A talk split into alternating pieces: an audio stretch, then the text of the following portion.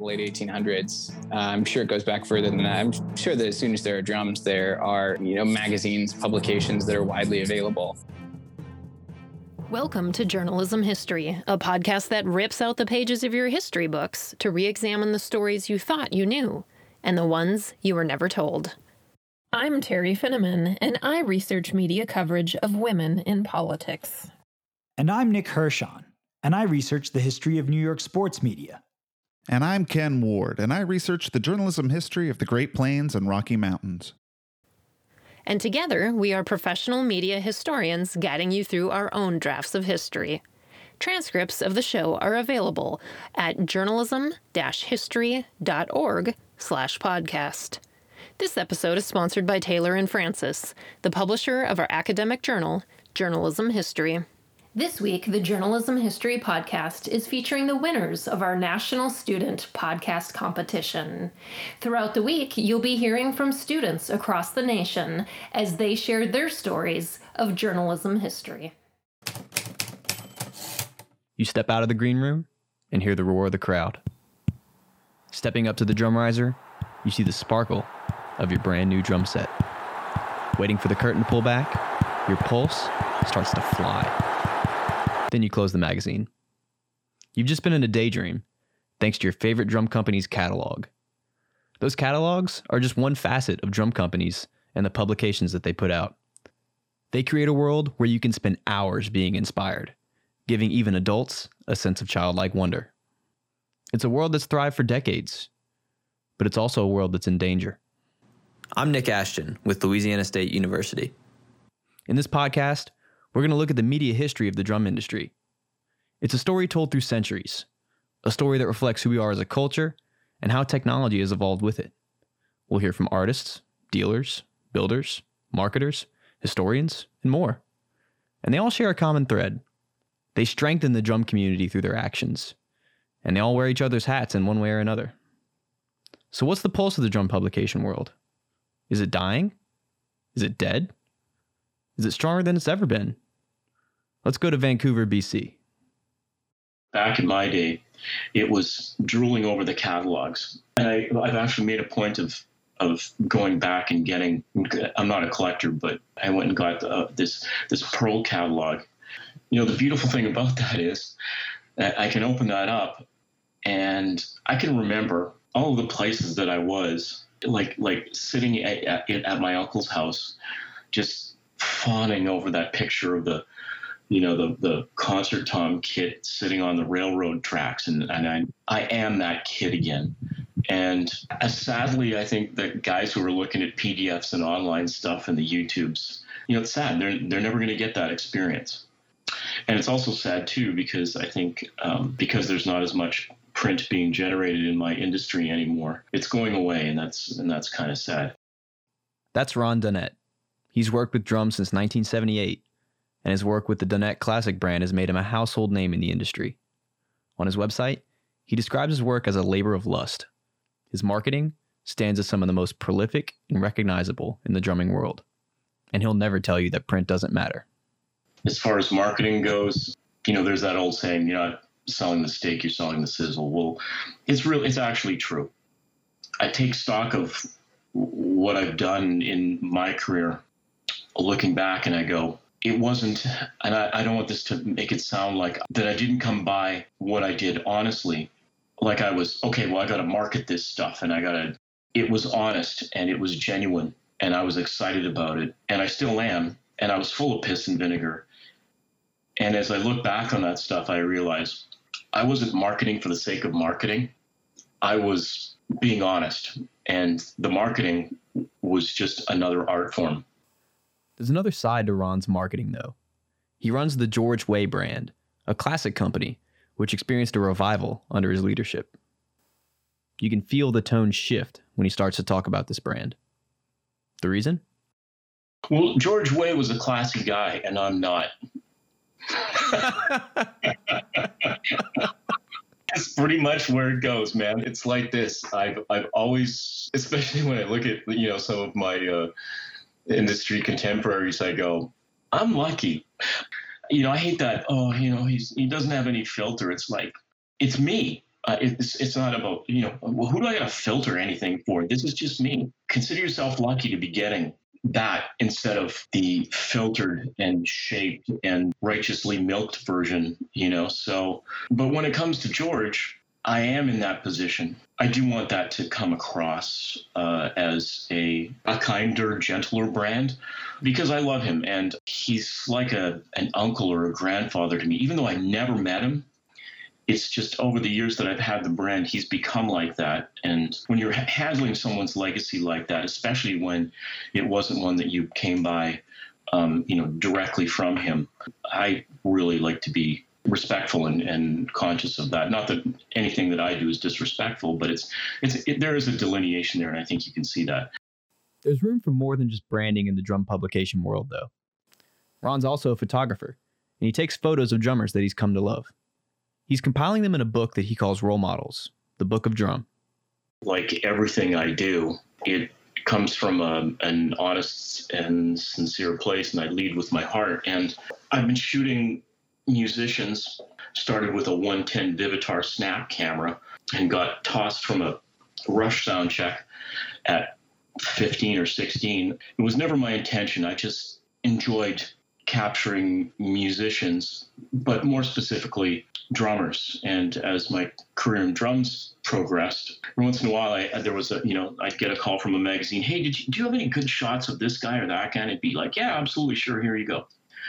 But at one point, I took a step back and looked at this body of work, and there were some truly, there were some real standout images. And I thought, having seen images, black and whites of guys like Elvin Jones and all these other guys, I realized, you know, there's a real important historic element to this as well. Sort of along the same vein as George Way, and and I thought, wouldn't it wouldn't it be a shame if nobody ever saw all of these? You know, and then I had this great idea that I was going to do this book it took on a life of its own and it was humming along uh, right up until uh, COVID hit.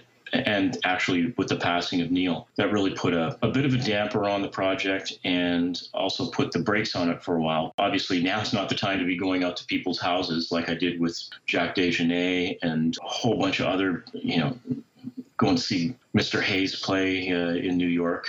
I was I was working on this based on the concept that like I'll never get them all, so that's why I'll call it a volume one.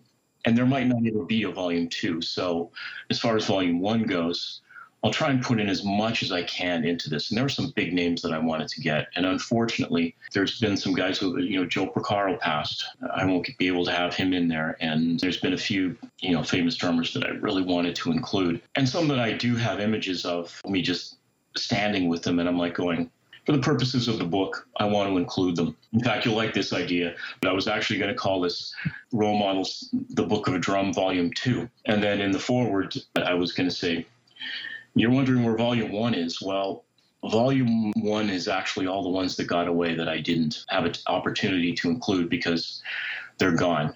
And then just list some of the guys as an acknowledgement to say, I didn't get, well, actually, I did get Buddy Rich um, with a 110 snappy camera, and I'm going to include that one anyway. So the idea of this book is it's about the drummers that I've captured so early on as I as I started. You know, the crappy pictures and the good pictures, and that's what the the concept of the book is. But with Neil passing and with having had, had the, the good, good fortune to have been able to photograph him, especially in some environments where he was outside of Rush. He was going to be a big part of the book. Uh, and he's gone. And so the last thing I wanted to do would was be one of the guys who was capitalizing or cashing in or even just the appearance of that on his passing. So I decided, okay, you know, and then COVID hit, and I went, a good enough reason for me to take a step back from this and uh, focus on something else. You know, as I start, as we start to see this thing sort of uh, itself out, and we can get back to what we were doing before, I'll pick it up again. Whether or not they're marketing or showcasing, drum companies and their publications have adapted as times have changed. Uli Salazar is a marketing and artist relations manager at the Ludwig Drum Company, and he says there may be a niche for all formats as society becomes increasingly digital. Well, the, the market certainly evolved substantially in this digital era, and certainly over the last 20 years, that the value of print necessarily isn't what it used to be but it's still tremendously valuable. And I think it, it forces a lot of people that, you know, if you're going to invest in, in a print initiative to be very compelling and really put together an experience with print in order for it to land and for even somebody to be excited enough to take possession of it, digest the information, and spend that time flipping through this piece of paper, which can sometimes get in the way in your pocket next to your phone, right? Mm-hmm. It's like, well, what can I not do on this piece of paper that I can't get from my phone? So, certainly, it's very much an experience and there's a lot there's you know being an old company we obviously have a vast audience and a vast demographic of, of people. You know, you have your millennial and younger type of audience and maybe doesn't prefer print, but you still have a good amount of millennial demographic and older that very much appreciate print and it was part of their coming up as a player and things like that to where they see the value of that information that you put out in print and that's why you know it's it's especially important not only to put together something very compelling but something very detail oriented uh, something that very much lays out the facts, that lays out a very uh, good sequence of the facts, so that basically a customer can, you know, can can look at this and, and walk away feeling like they've they've become informed on the product. They feel like they've almost played the product by not physically playing the product kind of thing. So that's that's the, the type of impression you you need to leave with print. And that's really difficult when you're competing with a digital landscape that can offer a lot more in terms of like audio and visual experiences that are augmented beyond what print could do. So that's kind of where where your mindset and the priorities need to exist when you're thinking about print. So it certainly forces you into a corner where you have to be way more creative and way more critical on your work. And so for for us, like I send stuff out to get multiple opinions, even even if it's digital. Like I, I very much value outside input. So for us, it's not really you know working in a silo and carving out something that only a handful of people on the inside have seen you know we talk to artists we talk to dealers even sometimes end consumers that i'm good friends with that appreciate you know what drum companies are doing you kind of reach out ask for an opinion and you know you kind of feed off that and you start to develop because you're learning what your audience responds to when you do something like that as opposed to you know just kind of shot in the dark and holding yourself as an authority or an expert. And i think it's really important to have that mindset especially when you're crafting something that needs to be very detailed like print. Finding those key marketable publics usually is not as big of an issue as cutting through the clutter is for many companies, that clutter starts early in a player's life. What impact then does the education field have in companies' publications?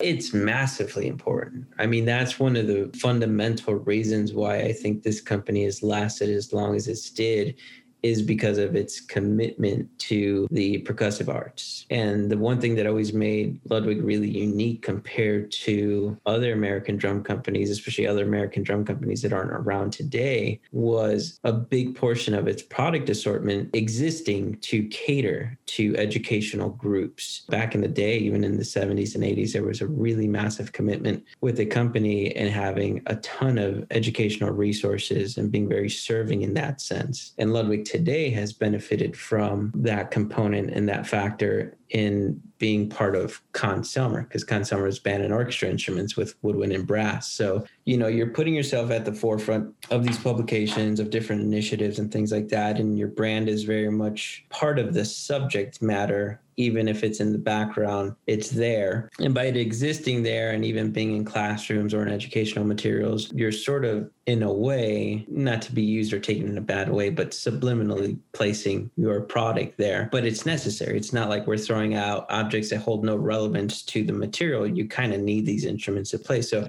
they kind of go hand in hand. And that's always worked. And I think that's what I've always liked about our industry is how authentic branding and marketing is in that sense, where we're not trying to sell you the story, more so focusing on the experience and letting your presence within that experience and that sphere sort of sell the person on the product and build that confidence in the product, build that excitement for the product at the same time. As much as things change, they tend to stay the same. Uli's points are just as relevant to the ways drum companies marketed over a century ago. Lucas Aldridge is an expert on all things vintage drums, and he's found out how companies marketed through years of research. I really don't think it's changed just for the subject matter because music, even though it's gotten a lot more complicated now and there are a lot more players in the game, I think it it's still a matter of playing a live show to people to have them dance and enjoy themselves. And, you know, drums being something that you can pursue to be a part of that and be a structural element in creating music. I don't think that that's changed in a big enough way to really severely alter the tone of the way that we talk about the instrument. You know, we hit things in certain patterns and it makes us feel good. In particular, he found one instance of vintage marketing while looking for images to use on his business card.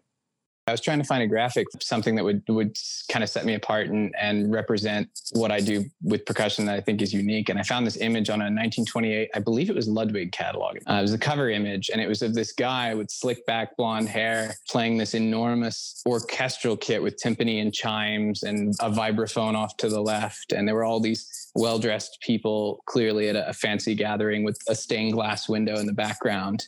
And I think that looking at that one image, which is the cover of a fairly specialist catalog, you get a pretty decent sense for the culture of the time of, of what people were into, what they aspired to in terms of class symbols and, you know, that sort of event.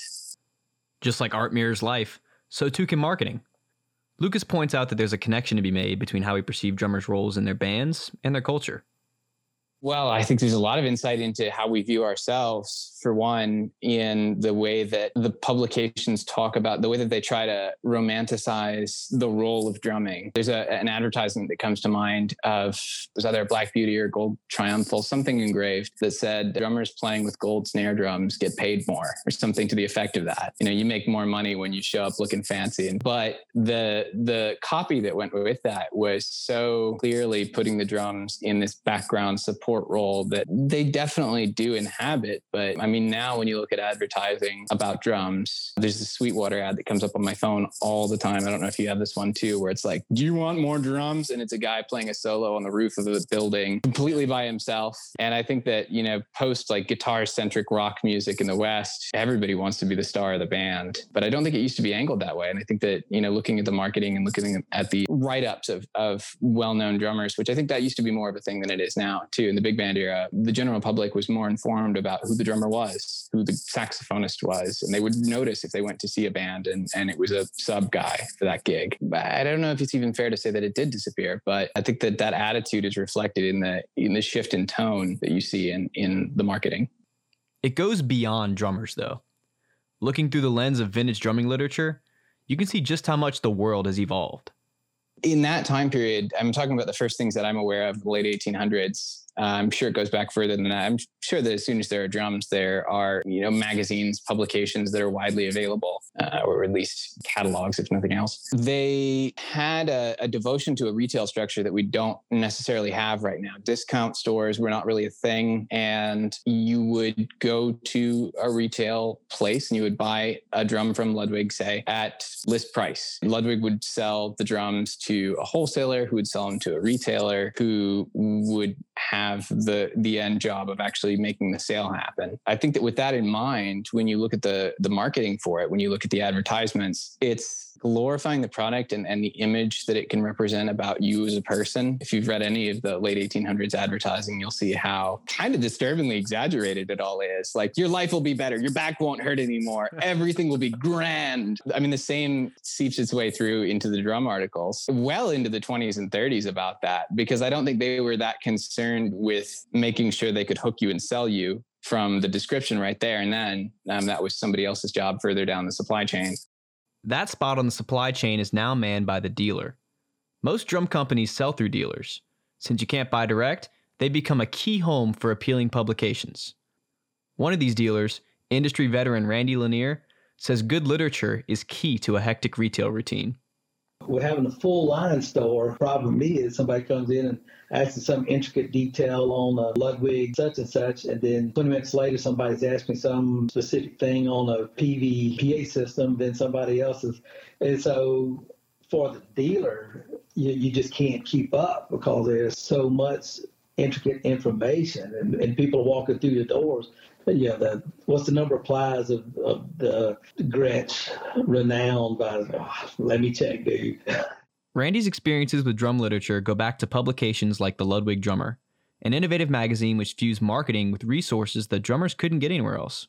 Well, you know, it was, you know, Ludwig's drum magazine. I think it was um, quarterly, I believe. The, the cool thing about it was it had all kind of stuff on tuning drums and they'd be uh, drum songs and things about different products. You know, it was just their promo thing. We got some from the early 60s, you know, so Yeah. I think it was in the 50s that had started it. Then I, I always say the Ludwig Modern Drummer because Modern Drummer magazine came in around 1980 and I think Buddy Rich was on the first ever cover. They always differentiates it too because one of them was a monthly magazine that was all things drums that had never happened before. You had guitar magazines and but never a drum. And so the Ludwig was obviously Ludwig's promo, which was fantastic. But I wouldn't say anything about any other drum company. You know, modern drummer, here was every artist, every brand, new stuff, Ask a Pro,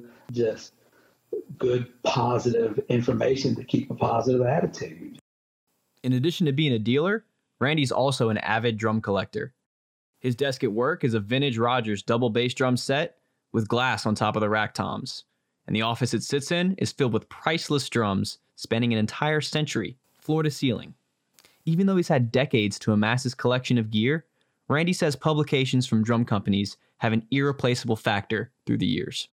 There's a guy that might not be able to afford a 1972 engraved Black Beauty or whatever. But that brochure, that catalog is $10 of the $4,000 snare on. I, I'll get that catalog, in which is the way it was back then in yeah, 1972, 1965, 19 whatever. There are some people who couldn't afford the Ludwigs or something, and but they would get the catalogs. I, I used to have a bunch of Ludwig catalogs. Now I got a bunch of Ludwig sets. you know, so and and it's just kind of neat that I still have yeah some old Ludwig catalogs, and it's just neat to look at and go, oh man, you, know, it's the same thing of when you see an old book that you yeah had when you was a child. Yeah, you open that book and you're three years old again. Those pictures, yeah, you can look at those pictures on the internet. You can find them and you can see it. But to hold a physical book, print, it's the thing. At the end of the day, though, these publications have to appeal to drummers in a unique way. For New York drummer Jordan Rose, whose experience ranges from indie, pop, and even Broadway musicals, the small things make a big difference. Uh, I think, you know, I'm just naturally looking for the things that resonate with me. You know, sometimes I'll pick up something and I just immediately am turned off by it. It's like, you know, not to name names, but certain drum companies, I see a photo of their drum set and in my head, I hear a sound that I don't really care to like incorporate into my world at this point. Maybe, you know, we're always changing. We we hear with our eyes. Certain instruments speak to us in different ways, you know. Just like Randy, Jordan raved about one certain publication's impact on his early experience with drumming. Modern Drummer magazine was a big one for me. I think it was a Christmas gift. Parents got me the subscription. It was super exciting. And just seeing these drummers who are making a, a life of playing drums and just reading about them and seeing their gear, that was just really helpful because as humans one of the ways we learn is through observation. And you know if you live in a suburb of a city like I did growing up like it's not like I'm surrounded by drummers you know? So the magazine brought that to my home. You know this was pre YouTube and then once I started getting more serious and had some instructors you know in band and got a private teacher and stuff then they started turning me on to some different videos or DVDs like the Modern Drummer Festival, for example. It helped me start forming opinions mm-hmm. about what stood out to me. And I started noticing that there's not just one way to play drums. You can sound like Vinnie Colaiuta or Steve Gadd or whoever, you know? As someone who's played for Theo Katzman, SZA, and Charlie Puth, among others, certain things stick out to Jordan. Some companies like Zildjian bring the drumming community together, making them stand out as assets to drummers all over. So Zildjian, maybe the past year or two, they've been doing a lot of events where they're having their artists play a show and they'll just make a sick video and uh, they'll release like one a month. And I think they've done a good job at getting a diverse crew of artists, like Aaron Spears one night, uh, Stanton Moore another night. They're getting a variety of, of their artists in different genres and sounds, which I think is smart. That's that's just been cool to like watch and just be like, oh, this is the modern version of like the Modern Drummer Festival DVDs. Me as a 33 year old professional drummer and like a 12 year old drummer just getting started can go to this YouTube page and find inspiration from these videos. I just think that's cool. Like, that they're putting out this really inspiring content and i feel like they've done a good job at focusing on like community especially this year i think community is it feels good you know Nobody knows what the drummers of tomorrow will turn into if they're stuck with PDFs. Maybe they'll be able to be inspired in the same ways the drummers of today are. Maybe they won't. But it's undeniable that the world of drum publications holds a power over the community that gives us hope for our rock star aspirations, for our love of nostalgia, and especially in 2020, for our sense of belonging. That there's someone out there that loves the instrument just as much as we do. Thank you so much for listening. Thanks for tuning in, and be sure to subscribe to our podcast. You can also follow us on Twitter at JHistoryJournal. Until next time, I'm your host, Teri Finneman, signing off with the words of Edward R. Murrow. Good night and good luck.